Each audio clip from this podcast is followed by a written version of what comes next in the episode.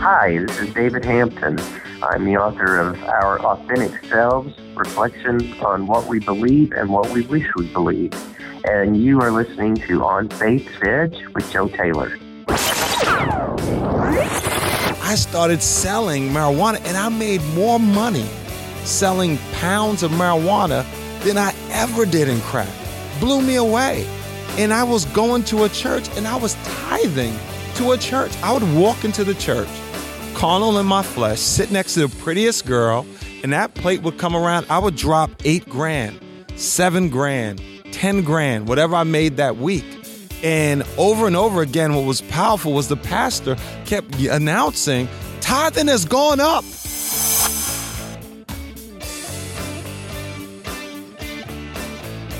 Thank you to author and worship pastor David Hampton for the introduction. David is an amazing example of how living through pain, struggle, and heartbreak, God can reveal deep wisdom and life insight, and frankly, in David's case, a twisted sense of humor. David was our guest on the last episode of On Faith's Edge, where he talked about his book, Our Authentic Selves, where he tells a story of struggling through his wife's suffering with a progressive and eventually debilitating disease and his own subsequent spiral into alcoholism, all while raising a teenage daughter. It's an amazing conversation about healing and returning to an authentic faith. Also on the show, Alanka Deaton, fresh off her appearance on The Steve Harvey Show, returns to discuss her new book, Keeping Secrets where she tells her story of survival as she was kept in sexual slavery as a teenager by her manager, of all people. Alanka is a special woman and her story is incredible. You can hear our conversations at onfaithsedge.com slash 66. Again, that's onfaithsedge.com slash 66. Well, hello. Welcome to the 67th episode of On Faith's Edge. My name is Joe Taylor, recovering atheist and your servant in Jesus Christ. This is your place to hear conversations about God and living a life of faith in Jesus Christ. Today, I have the absolute privilege of speaking with former drug lord Dimas Salaberrios about his book, Street God. It's his true story of, of his dangerous journey through the underworld of crime, drugs, and almost certain death.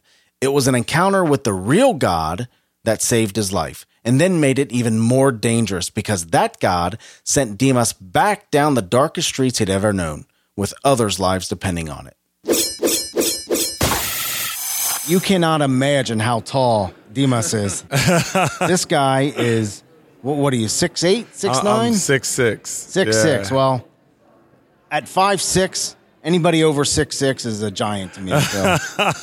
I was telling I was telling Dimas a story about me being in Promise Keepers, uh, and inevitably I'd get I'd, I'd be getting right next to uh, two Dimases, and they're Oh, standing next to me, and my my arms are I'm all of five six, and my arms are seven feet in the air, and I'm trying to just just hold on for dear life. Just trying to touch the ground, right? Dimas, thank you so much for coming on the show. I am so excited to talk about Street God. Uh, this is an intriguing story, man. A former drug boss that went on the run, yes. and uh, your story of how you went from a former drug boss on the run to coming to faith in Jesus Christ. I mean, uh, Street God is, you know, uh, it, it's it's been a humbling experience. I mean, Tim Keller, you know, who's my mentor, said it was the best redemption story he's ever read. Wow. And uh, his wife, you know, did some great edits on it and walked through it. She's been like a mother figure for me. She said, she said, Dimas, you really have something here. And that was just so incredible. And she doesn't do that for anybody. So uh, that was very unique. And um, I mean, the story starts out, I grew up in Queens, New York you know, in a very uh, suburban area. Queens like the suburb of New York, yet it's a borough in the five cities. So you're thinking like manicured lawns, you know, you're seeing kids playing outside. And uh, at age 10, I went to go see this, you know, movie, E.T. You remember that? Sure. You know, and I left out there with a dream of riding my bicycle, you know, into the sky. But the following year, the movie Scarface came out. And I left out of the movie after seeing that with a dream of being the largest drug dealer in the United States. And the way the enemy works, as you know, I went to school and with that dream in my mind, and a friend pulls me to the side and says, Hey man, you want to try some drugs? and he's convinced me to buy this mess tab for three dollars. I popped the pill. It was a hallucinogen. I mean, it's like the walls just started to wave. I didn't, I didn't like it. But then he said, "Do you want to help me sell it?" I was like, "Absolutely." You know, I want to do this. So I started to sell drugs at age 11. 11 years old. 11 years old. Wow. And uh, this is a predominantly white school, so you can't think like, "Oh, this one community is safer than the other." You know, that probably wouldn't have happened even in the school in my community. So, you know, started to sell mess tabs, then moved up to marijuana. Then I started to sell crack cocaine. And that's when we started to see the real money. In Queens, New York, because it was, you know, this high middle class population, some drug blocks you can make $150,000 a day. Now, I, ne- I didn't see that kind of money, but that's what it was because the people were not like, you know, the poor. They had, you know, some glimpses of wealth, and even from other parts of the area had great wealth. Wow. Wow. So, um, you started you started selling drugs. Um, this was your dream, originated originating from Scarface. Yeah, it, isn't that interesting that the impact that that movie had on you, where it set a path for your life, and and and we have to remember that as as, as parents. Uh, what we expose our children to. Would you agree with that, Dimas? Yeah, I, I would totally agree. I had no business seeing that movie. And the way I processed it was I thought, okay, he got up to this point of of you know having this money machines. He's counting big bags, and I said, why didn't he just quit then? So then I dreamed. I said, well, you know what? I should you know get into this world, and when I get to the big bags of money, I would quit. But uh, the more you got into the business, the more you realize it's not that easy to to walk away from that, you know, kind of empire. How how long did you sell drugs, and and and how? Excuse my ignorance. How far into the organization, into an organization did you get, or were you building your own organization? I mean, I started off. I mean, I was discipled in the drug world, just like we make Christians I was discipled by some of the largest drug dealers in New York City. And even in success magazines today, it says in order to be extremely successful, they trace that most of these people worked in another corporation for a period of four to five years. So I learned from some of the deadliest drug dealers. I mean, some of them were straight up serial killers. Uh, one of them, President Bush Sr., walked around with a badge of Officer Burns, who one of the guys that I was connected to had Officer Burns killed.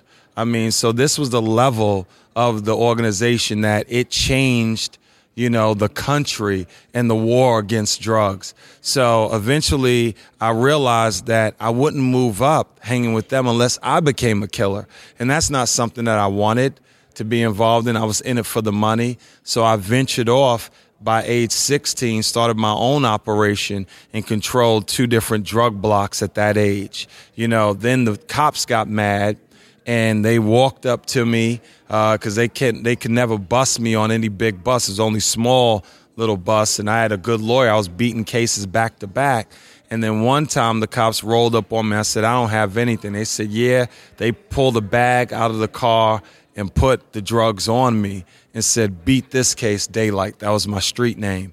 And that's when I went to Rikers Island for a year. At 16? At 16. I mean, that's like one of the worst jails in the United States. I fought almost every other day, and then I became a real good fighter. And, you know, and my mother and them thought, like, you know, what's scary was my father was a captain of correction on Rikers Island. Wow. So a lot of, the, I didn't know it, but a lot of the correction officers were looking out for me because I wondered, why am I not, you know, they have isolation where you get in trouble for fights. And I never went to isolation. and my dad told me later on in life, he said, my friends would call me and they were looking out for you. You know, I wasn't in the same building. It's a lot of buildings uh, that he was in. And, um, you know, and, you know, got sliced in my face. One time I got rushed by 50 guys thank God was never raped, anything like that. Just yeah. want to make that clear over the radio.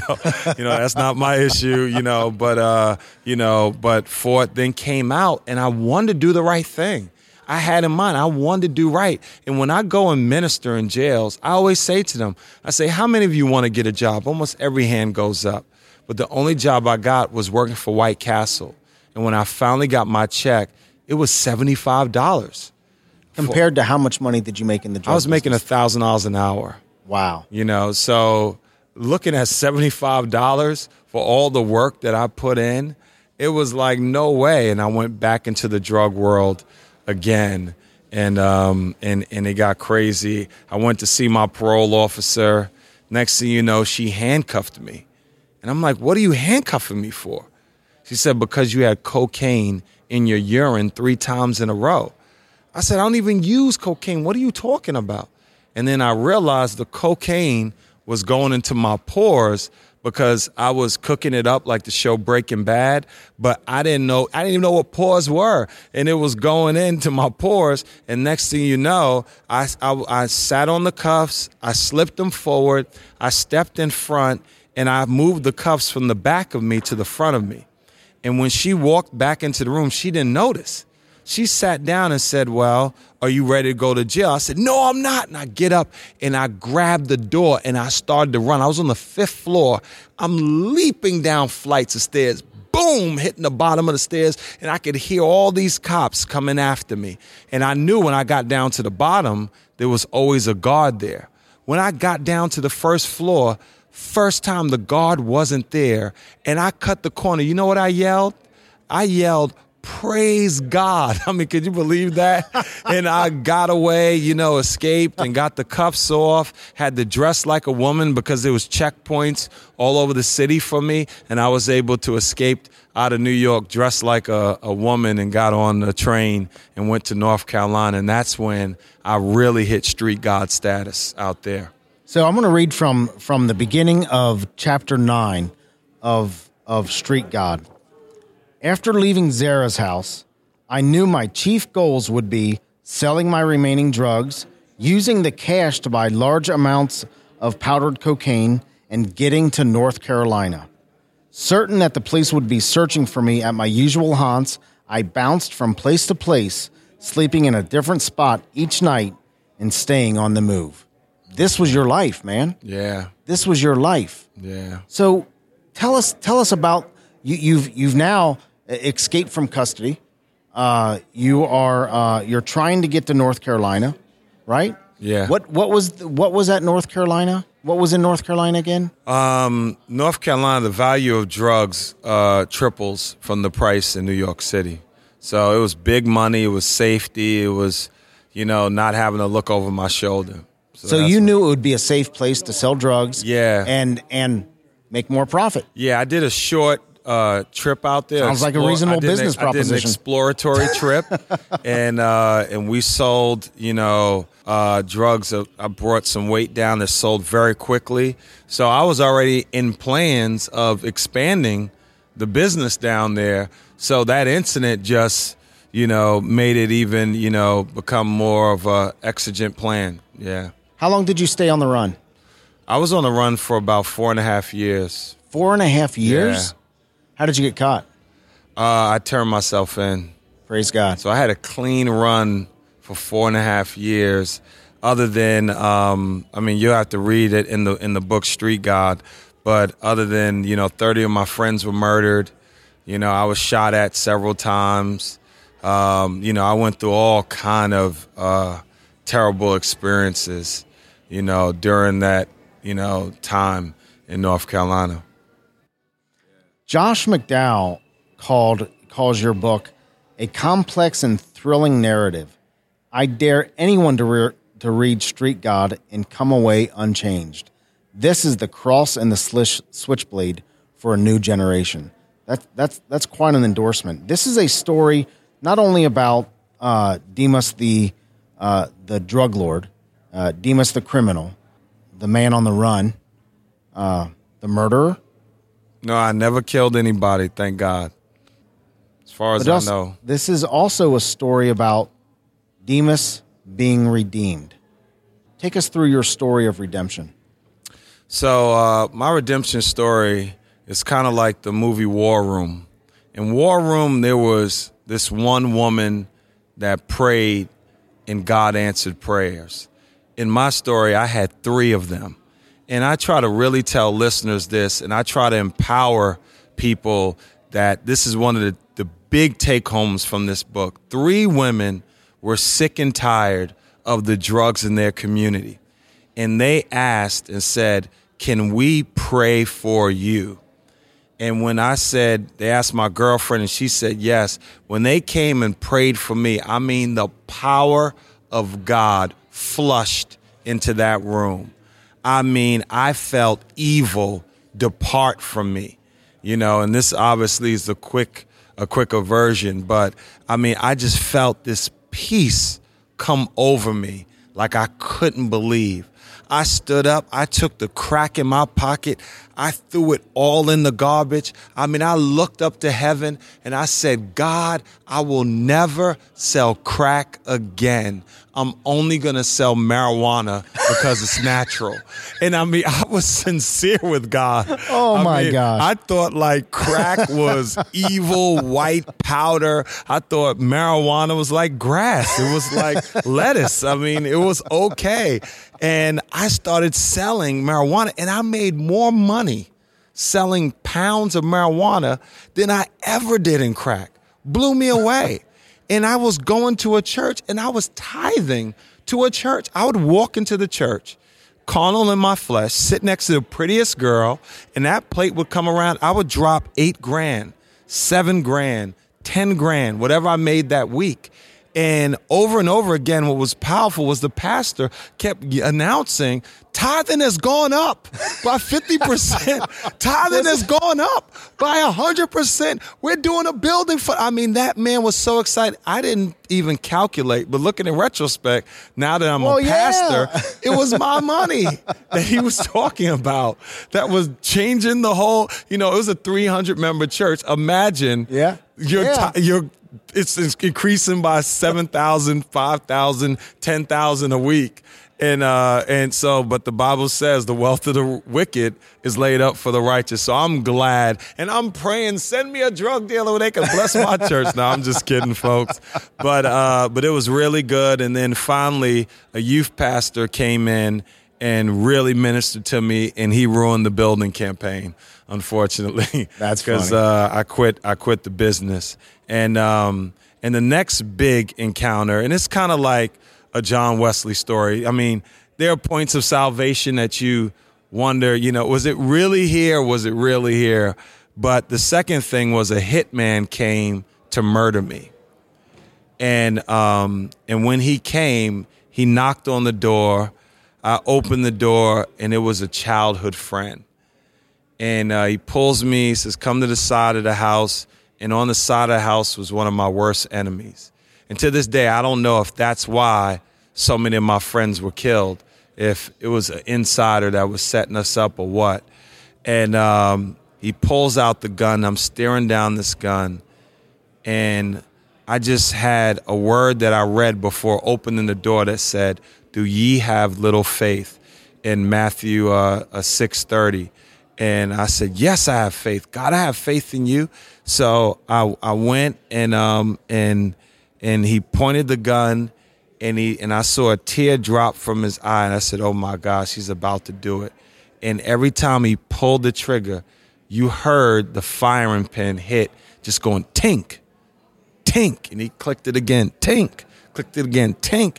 And I'm looking there, and he's looking. The guy said, "Come on!" They just both took off running, and I just raised my hands in there, and I said, "Father, I said, whatever you want me to do, wherever you want me to go, my life is in your hands. If you make it clear, God, that it's you speaking, there's nowhere I wouldn't go.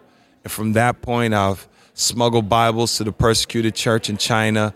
I was the first responder to the hurricane, I mean, the earthquake in Haiti, Superstorm Sandy in New York, Charleston, South Carolina with the Emanuel Nine. I led the demonstrations and preached in front of that church.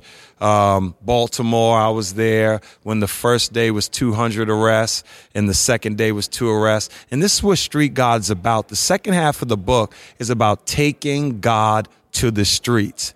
And that's what I believe believers need to catch on to. That is a big part of our mission is to make Christ known everywhere we go. I was in Paris as well after, you know, the, the, the killings and the bombings that took place there. And I went there and started to minister on the streets when people said it could not be done. We had hundreds of people praying with us saying, Paris needs public prayer right in front of, you know, all the spots where, you know, people were killed. So tell us about the, the idea or the concept of uh, minister in the moment? Because I think that's what you're talking about. Absolutely. I think Christianity has moved to such a place that we're like, oh, something's happened. We can't go. We need to gather a committee. We need to meet. We need to strategize and know what we're going to do. I mean, Jesus would walk down the street and he would see a situation and he would act. And I think the body of Christ has lost so much ground in the United States and around the world because we are not relying on the Holy Spirit giving us wisdom at times on what to do. In Paris, I stood there, I said, God, we don't even know what to really do. And it was three of us. And we just huddled and said, well, let's just pray. And while we prayed, somebody tapped me on the shoulder and said, could I join? I said, sure. And when we prayed, we got another tap and another tap until we were like 70 to 100 people in a big circle, which started with just three of us. So sometimes, even when we don't know what to do, God sets up the situation because every place is different. Baltimore, I mean, I walked up to the guys on the street. They had masks, they had rocks, some of them had guns. They were ready to fight the police. And I just said, Could I pray for you? And they were like, Nah, man, we don't need prayer. I said, Let me tell you what I'm going to pray. I'm going to pray that you don't get murdered tonight, that you don't go to jail tonight, and that you don't get tear gas tonight for what you're here to do. And the toughest guys there said, yeah, I'll take prayer for that. you know, go ahead, pray, Pastor. Go ahead. That'll and, work. And we prayed for group after group. By the time the nighttime came with the curfew, I met every thug that was out there. And I just reminded them, I said, guys, go home. Make it home tonight. That's the best thing you can do for Freddie Gray is make it home alive tonight. And those guys said, Pastor, you're right. And they left from 200 arrests to two because the body of Christ was on the ground. This is what we wow. got to get to people. And this is what I hope people will get after reading the book Street God, that they can be used out there in the battlefield for the Lord. So, from drug lord to now lead pastor.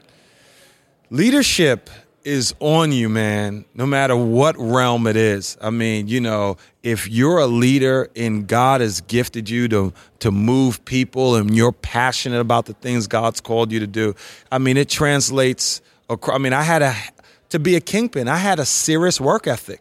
I worked 12-hour work days okay? Right now, as a leader and a president of the largest clergy organization in New York City, I still work 12 hour work days. You know, this is not about a time for lazy pastors or lazy ministers. You know, to be in the top 10 of anything in your field, you've got to put in the hard work. And we're not afraid to work. And I work right now. I mean, I haven't eaten since I've been here at this conference. I got here at, you know, 10 o'clock, uh, 1030 this morning. And, you know, we don't have to tell what time it is now, but I haven't had time to stop and eat because the work that we do for the Lord is more important than filling our bellies. You know, that's just a commitment that I have. And, you know, here I am sitting what, right now before Joe on Faith's Edge, you know? What an amazing story, Dimas. What an amazing, amazing story. Uh, the book is called Street God. The author is Dimas Salaberrios, and I am so glad you came to tell us your story. Can we talk a little bit about your faith? Sure. Uh, of course, you, you shared with us how you came to Jesus Christ and your life since then. But have you ever had a time since coming to Jesus Christ where you doubted your faith or even the existence of God? I, I often disappoint people with this question because honestly, I have never had that happen. I have always my I think if I was in boring Christianity, that's possible. But Christianity has been a roller coaster ride for me. You know, I've always, you know, had a heart for missions, you know, always had a heart for getting the gospel out. I mean, always, you know, in the middle of doing something for the Lord or being in His presence. And um, I've never had a moment like that. And I pray to God I never have it. But I'm compassion. I have compassion towards people that go through that. And I often try to encourage them get active in your faith, and you will see God all the time.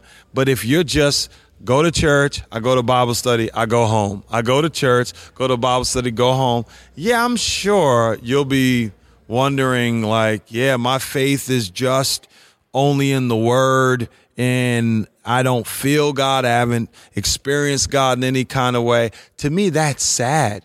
But when you're out there, you see God show up so much. I mean, one time I was preaching in New Zealand at, at like 24, and these women were coming to the altar crying.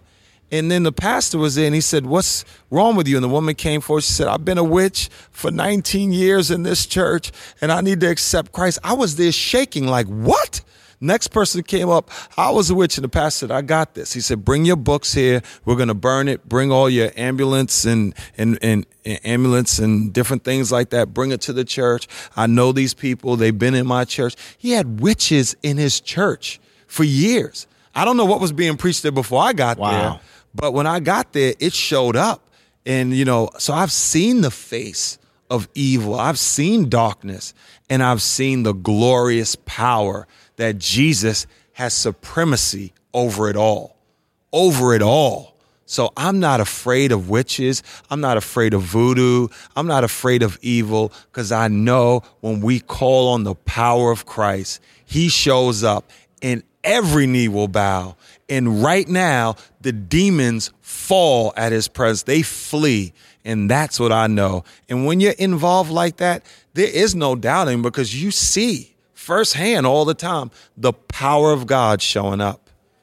Wow. Wow.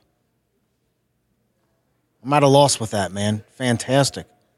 Uh, when you're active in your when you're active in your faith, not just active in your church, uh, not just uh, active going going to Bible study or going to church. When you're active in your faith, you don't have time to not believe. Absolutely. You don't have time to not believe. So you have street God. You ha- you're you're a, you're a lead pastor of your church. Uh, what's next up for for for Dimas Salaberrios? Well, uh, I just finished writing the screenplay for Street God. On the flight coming here, I was finally at the last chapter and screamed out, "Yes!" so um, there are eight different groups that are interested in making it a movie, and we keep meeting more people that are interested in making it a movie. Who do you want to play you, Uh, who, I don't know who I want to play me, but I do know who I want to play my father. Who? I want Will Smith to play the No father. kidding. No yeah, kidding. that's that'd be my first shot.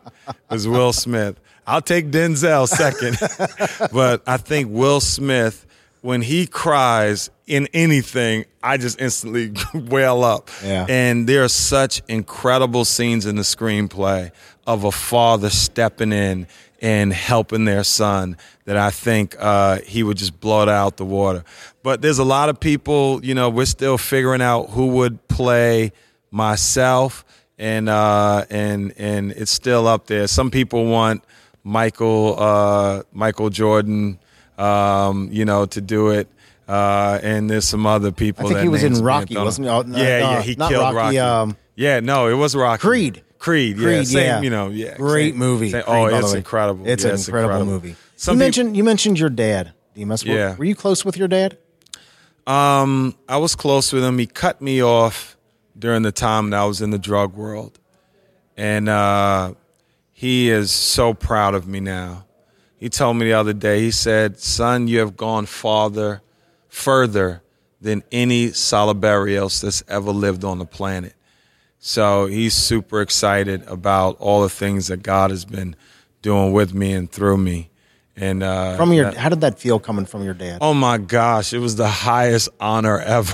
I mean, that I mean, I've been given awards. I've been, you know, I, I, I mean, I've been to the White House. I've been through all kind of stuff. Nothing, nothing was bigger than hearing my dad say those words, because I, I just never looked at it like that ever. So so that's that was beautiful. Wait until we hear "Well done, good and faithful servant." Oh, come on, man! I can't. I, I can wait, but I Yeah. can't wait. You know, it's that middle. Yeah. Oh, that's gonna be incredible. Just let me see my Jesus. It's gonna be so awesome. I can't wait. Dimas, as we wrap up, what would you say to that person that is right on faith's edge, about to make that choice to believe or not to believe in God? I, I would tell them um, take the jump, take the leap of faith. I mean, now, have I ever doubted? No. But do I, there was a point in my life where I said, you know what, God? I'm all in. I didn't know how long that all in was going to be. But I said, I'm all in. Basically, show yourself. And the other part of that story was I turned myself in.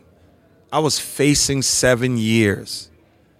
And for escape charge in New York, that, I mean, they give that away like ice cream, you know. And I got pardoned. I got released. I didn't do those seven years. I did 56 days. And when I saw the judge, the judge let me go every time I've stepped and done a leap towards God and went all out for God, God has gone all out. He went all out for me. So if you're there, I'm telling you, give God your heart, give him a shot. You will not be disappointed. God is as real today as he was in those scriptures. And he has no favoritism. He will love you. He will encourage you. He will be with you. But you got to take those bold steps. I left my girlfriend's house. I walked out of her bed to find a place to live with a bag like nowhere to go. I just stepped out in faith over and over and over again. And he met me over and over and over again. That's the supreme God that we serve. And I hope you get to know him. I don't think we can say anything more than that. Dimas Salaberrios, the book is Street God, and it is a life changer. It's a life changer. Thank you so much for being with us today, Oh, man. thank you so much, Joe. It was a pleasure. God bless you, brother. God bless you. Dimas's website is pastordimas.com. That's P A S T O R D I M A S, pastordimas.com. And his book, Street God, is available on amazon.com. Of course, all of today's links can be found in the show notes at onfaithsedge.com slash 67. Again, that's onfaithsedge.com slash 67. Well, that'll wrap up today's show. Thank you to Dimas Salaberrios for being with us today, and thank you for listening. You mean a lot to me, and you mean a lot to this show. Remember, God is real, He loves you, and so do I. God bless. Thank you for listening to On Faith's Edge. You can subscribe to the show via iTunes, Stitcher Internet Radio, or your favorite podcast app on Android, Apple, or Windows devices. To reach out to Joe or leave comments about the show, visit onfaithsedge.com. You're important to us, and we would love to hear from you.